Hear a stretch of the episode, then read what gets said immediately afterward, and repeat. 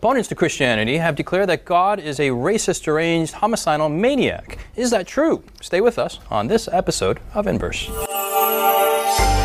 Coming to you from Silver Spring, Maryland, welcome to Inverse, a Bible based conversation on life principles, contemporary issues, and thought provoking perspectives. Now, here's your host, Justin Kim, with Inverse. The book of Deuteronomy talks about the Canaanites, and God instructs the Israelites to wipe them out.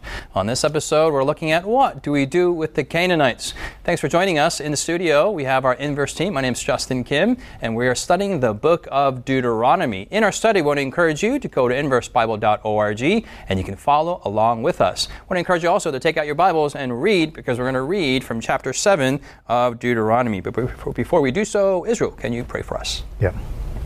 Father in heaven, we want to pause for a moment and ask you to be with us at this time as we study the book of Deuteronomy and we deal with the topic of the Canaanites. We pray that you give us wisdom, understanding, and most importantly, a desire to follow you always. This is our prayer in Jesus' name. Amen. Amen. Amen. Amen. Jonathan chapter 7 of Deuteronomy, mm-hmm. uh, verse 1 through 11. It is a longer section, but it gives sure. us proper context. There are some difficult words in there, uh, but uh, as, as we all, let's try to trudge through the, some of the pronunciation there. Sounds good.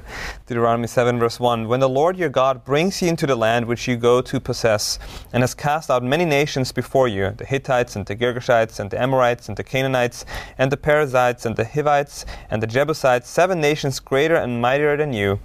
And when the Lord your God delivers them over to you, you shall conquer them and utterly destroy them.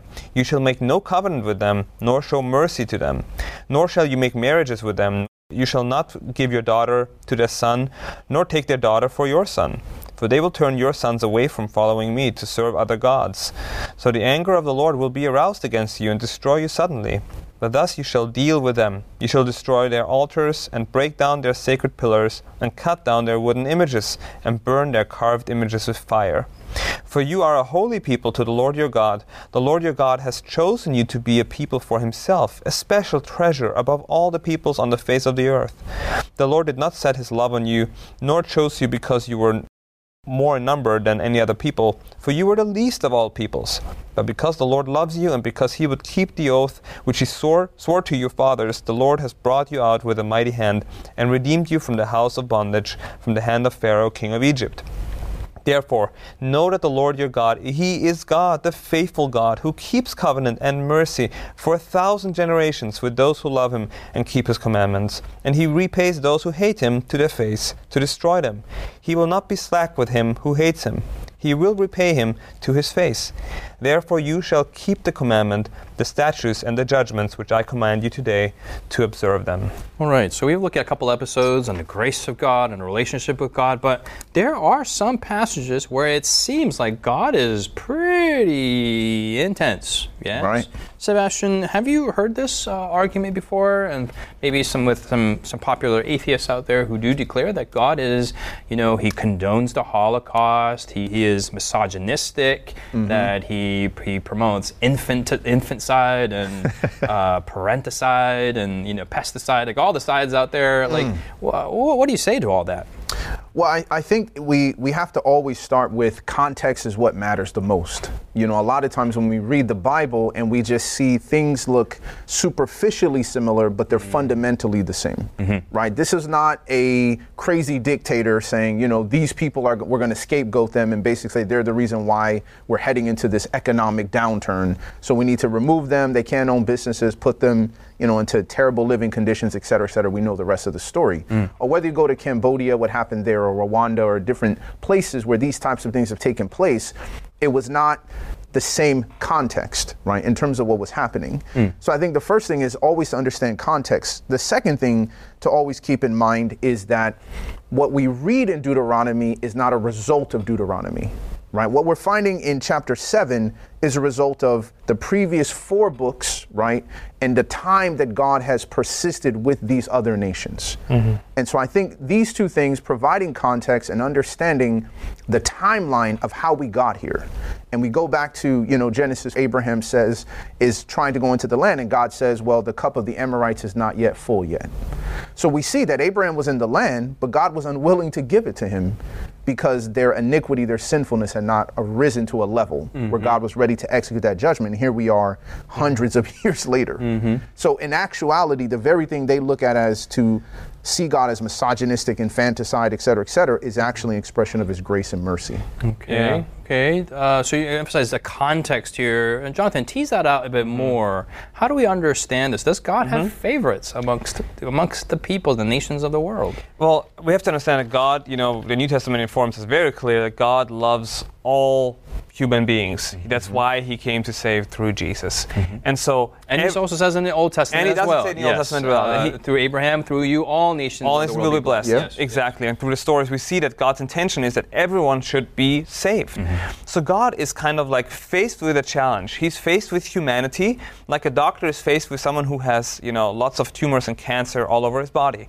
So mm. what what do you do with this utterly sick individual, this utterly sick world. Mm. And so uh, some cancers, you know, are are benign, some are really, really terrible, right? Yep. And so God here in this situation, in this context, in this story, he's listing a couple of uh, groups, people groups, where it's gotten really bad. Mm. Things have gotten really bad. They were not always bad, but they have developed to a point where you have you have to do something now. Like mm. like just like in medicine, you have to cut out.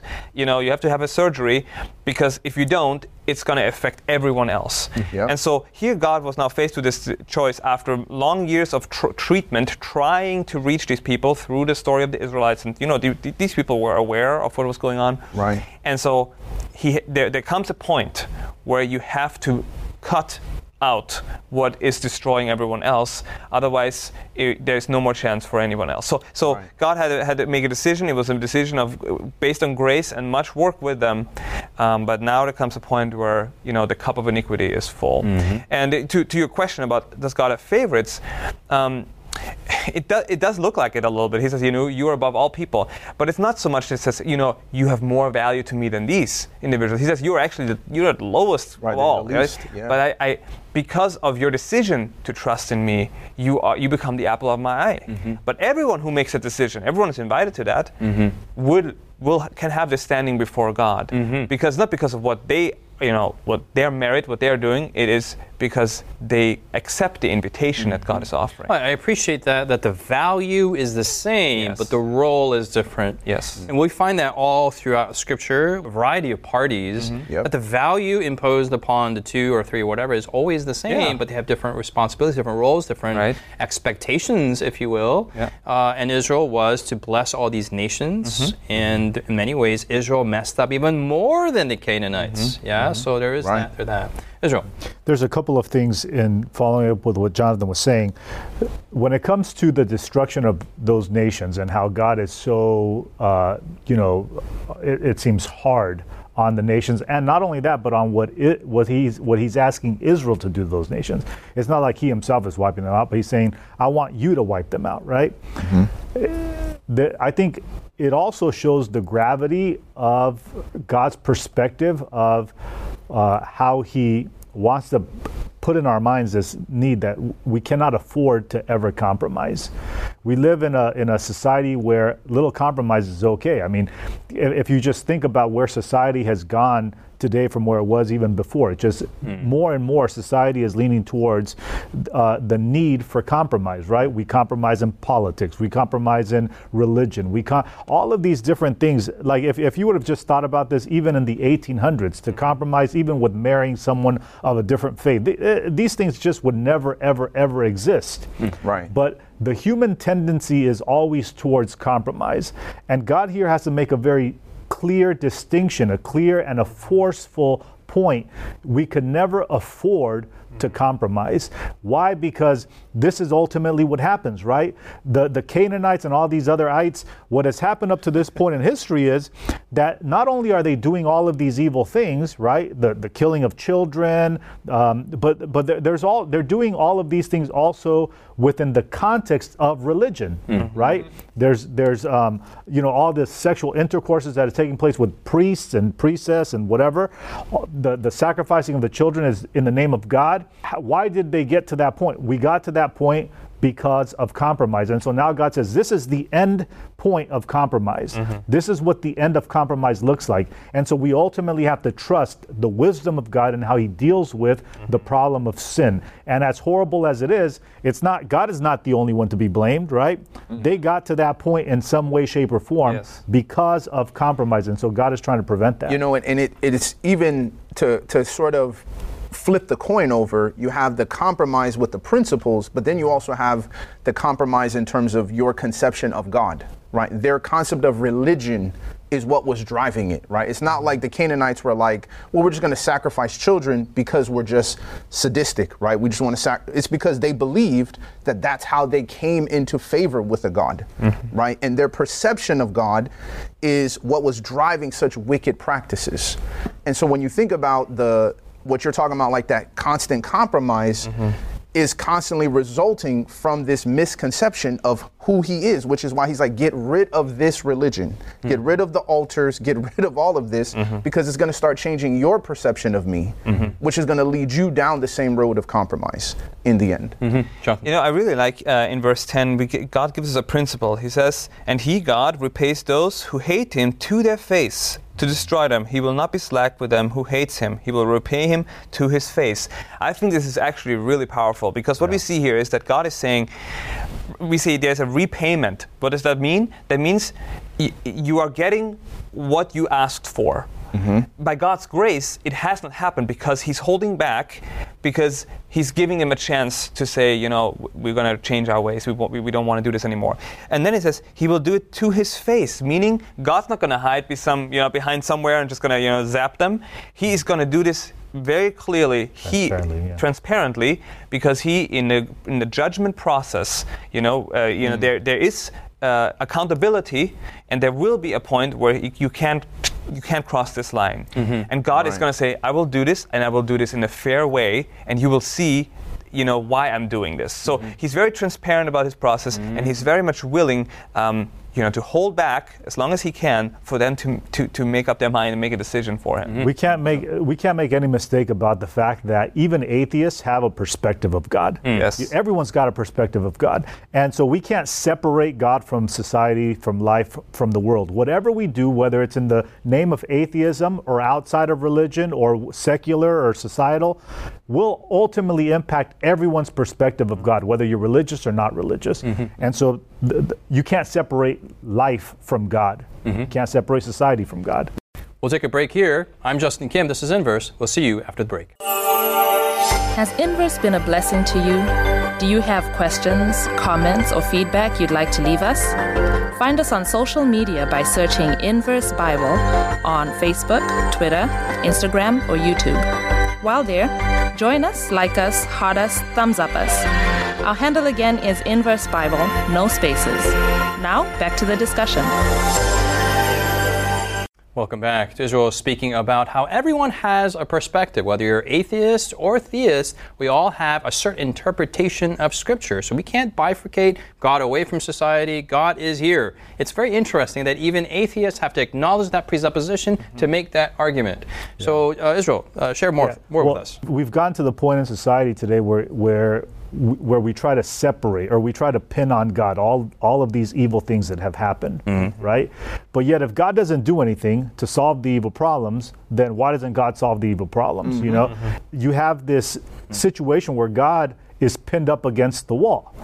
Why does this happen? It happens because it's impossible for us to separate God from society. And that's what I mean by even atheists have a perception of God, mm. a perspective of God. And so if God doesn't act here in destroying the different nations that have ruined his name, intentionally, unintentionally, from religious perspective or from a secular perspective. If God doesn't act, then either way he loses. And so ultimately, this is what also makes God awesome and makes him who he is. The fact that he doesn't necessarily act when we want him to act, act how he want how we want him to act, right. but he ultimately acts based on who he is, which is his eternal wisdom, mm-hmm. his eternal power, and which by the way require self-control, mm-hmm. right? Yep. And also his eternal love for his people. You know, um, i this is really powerful to think about. Uh, also, in the in the greater perspective of the great controversy that's going on between Satan and Christ uh, throughout all of human history. Uh, you know, you you what we see here is that you know God has every right to intervene and to interact with humanity. He is the creator of the world. He is allowed to do whatever he wants. The good thing is he's only motivated by love and, and righteous principles, right?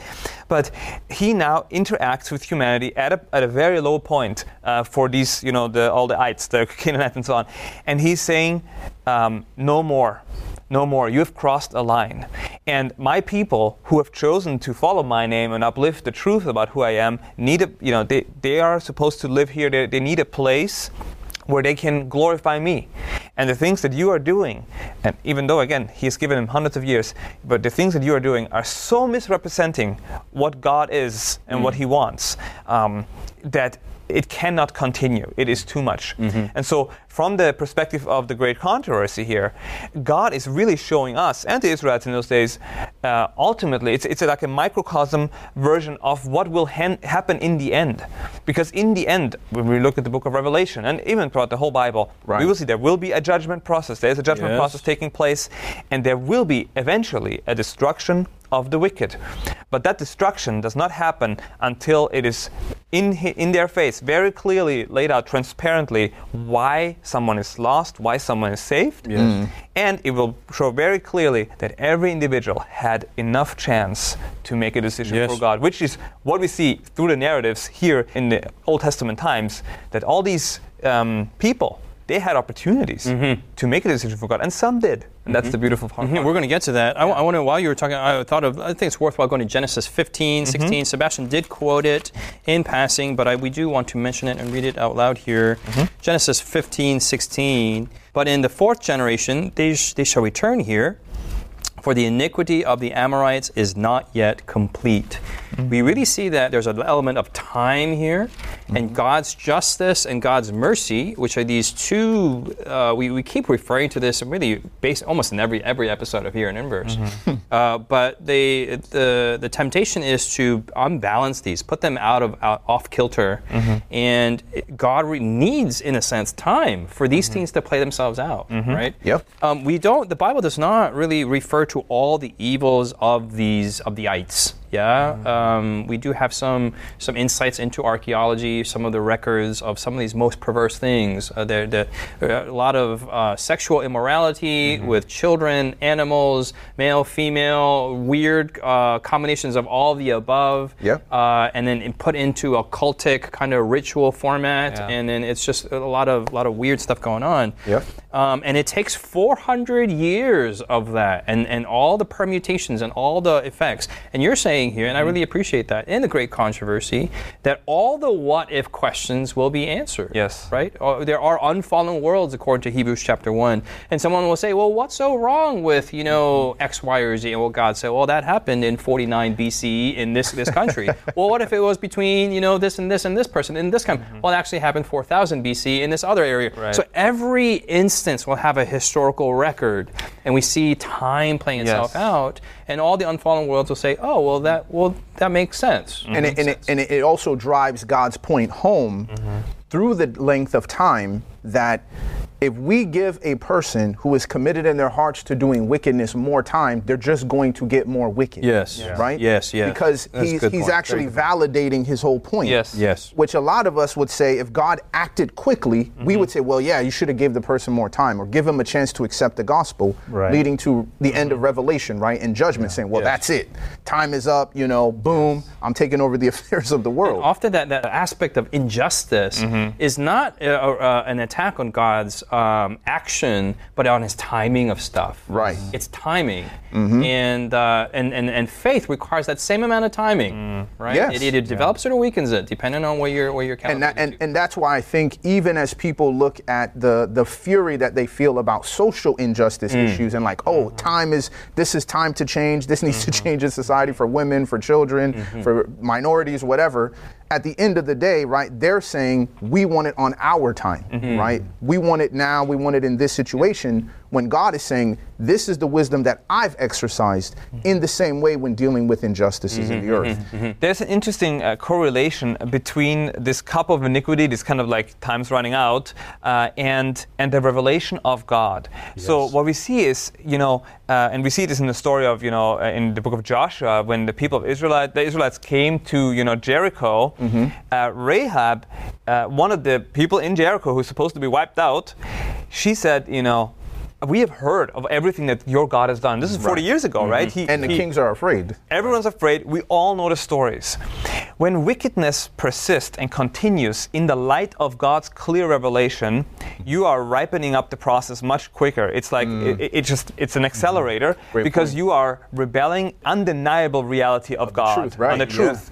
And so God would have given them more time if He could have. Mm. But they had, you know, as the book of Revelation says, they were wicked still. They, they, they have made up their mind. And what more could he reveal? What more could he do? But Rahab, she heard those stories and she's like, this is the truth. This is the truth. Yeah. Yeah. I want that. And she was saved. And she was Right. given an opportunity. Yes. Her racial uh, composition had no, uh, was, No. was not a recipe in all this whatsoever. And the beautiful thing about that, of course, is that, that Rahab comes into the, is yeah is, is it Of comes into the lineage of Christ, Yes. Yeah. which shows us that God cares about all, even the Canaanites, and He gave them opportunities. Yes. But for us, the practical lesson I take from this is, you know, we have a clear revelation of God in the Word of God. We have a clear revelation of God in our experience with Him. Why are we persisting in our evil? Mm-hmm. Why are we holding on to the sins?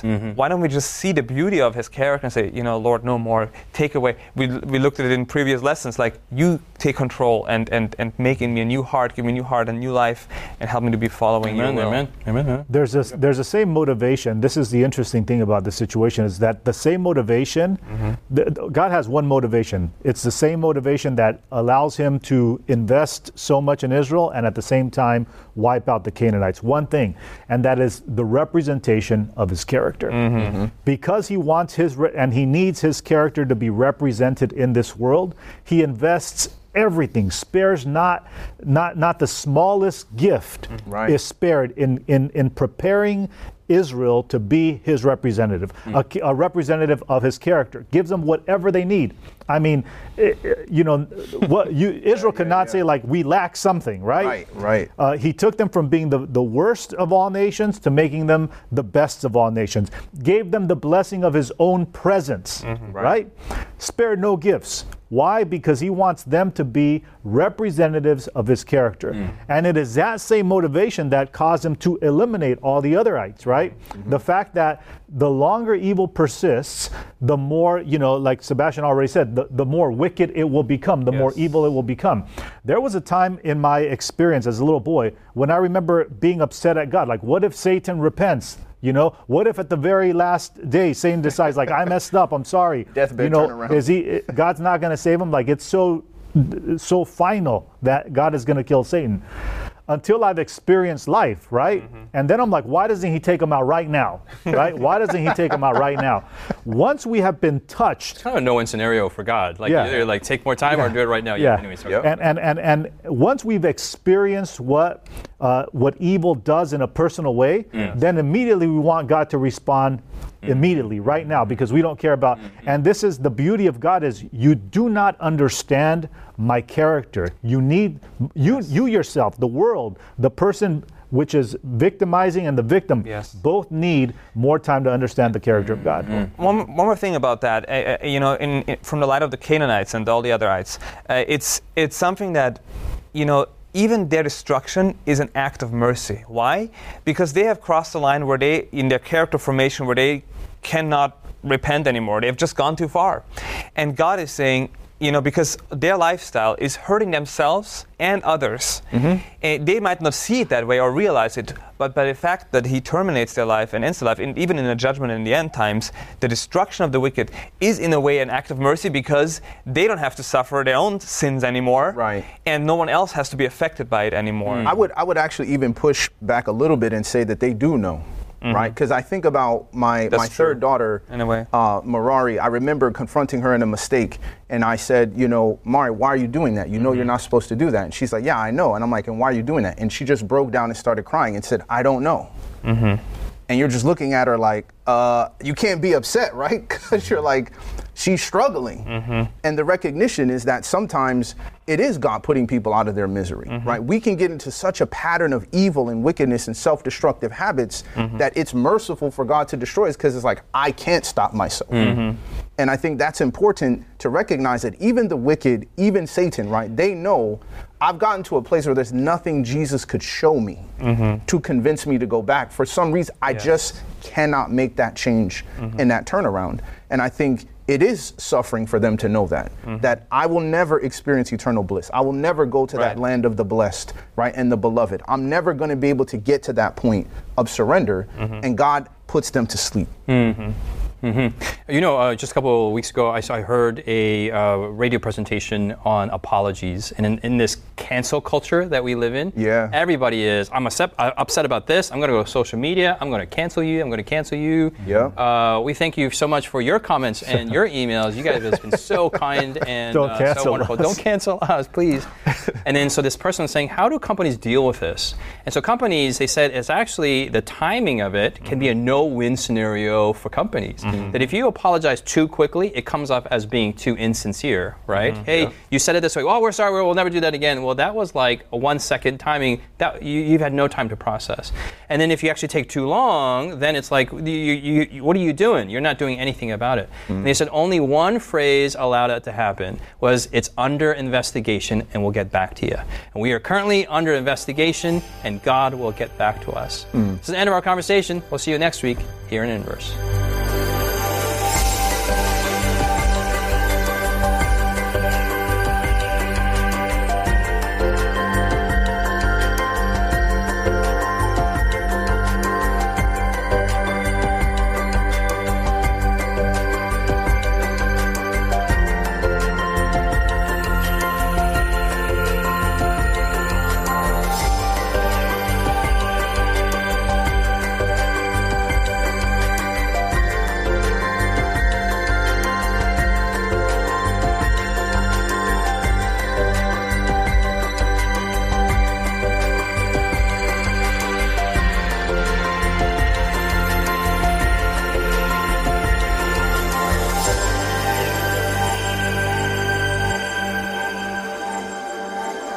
You've been listening to Inverse, a Bible based conversation with Callie Williams, Israel Ramos, Jonathan Walter, Sebastien Braxton, Siku Dako, and your host, Justin Kim. Inverse is brought to you by the Hope Channel, television that changes lives. For this and more inspiring episodes, visit inverse.hopetv.org. Find us on social media, hashtag Inverse Bible. Until next time, this is Inverse.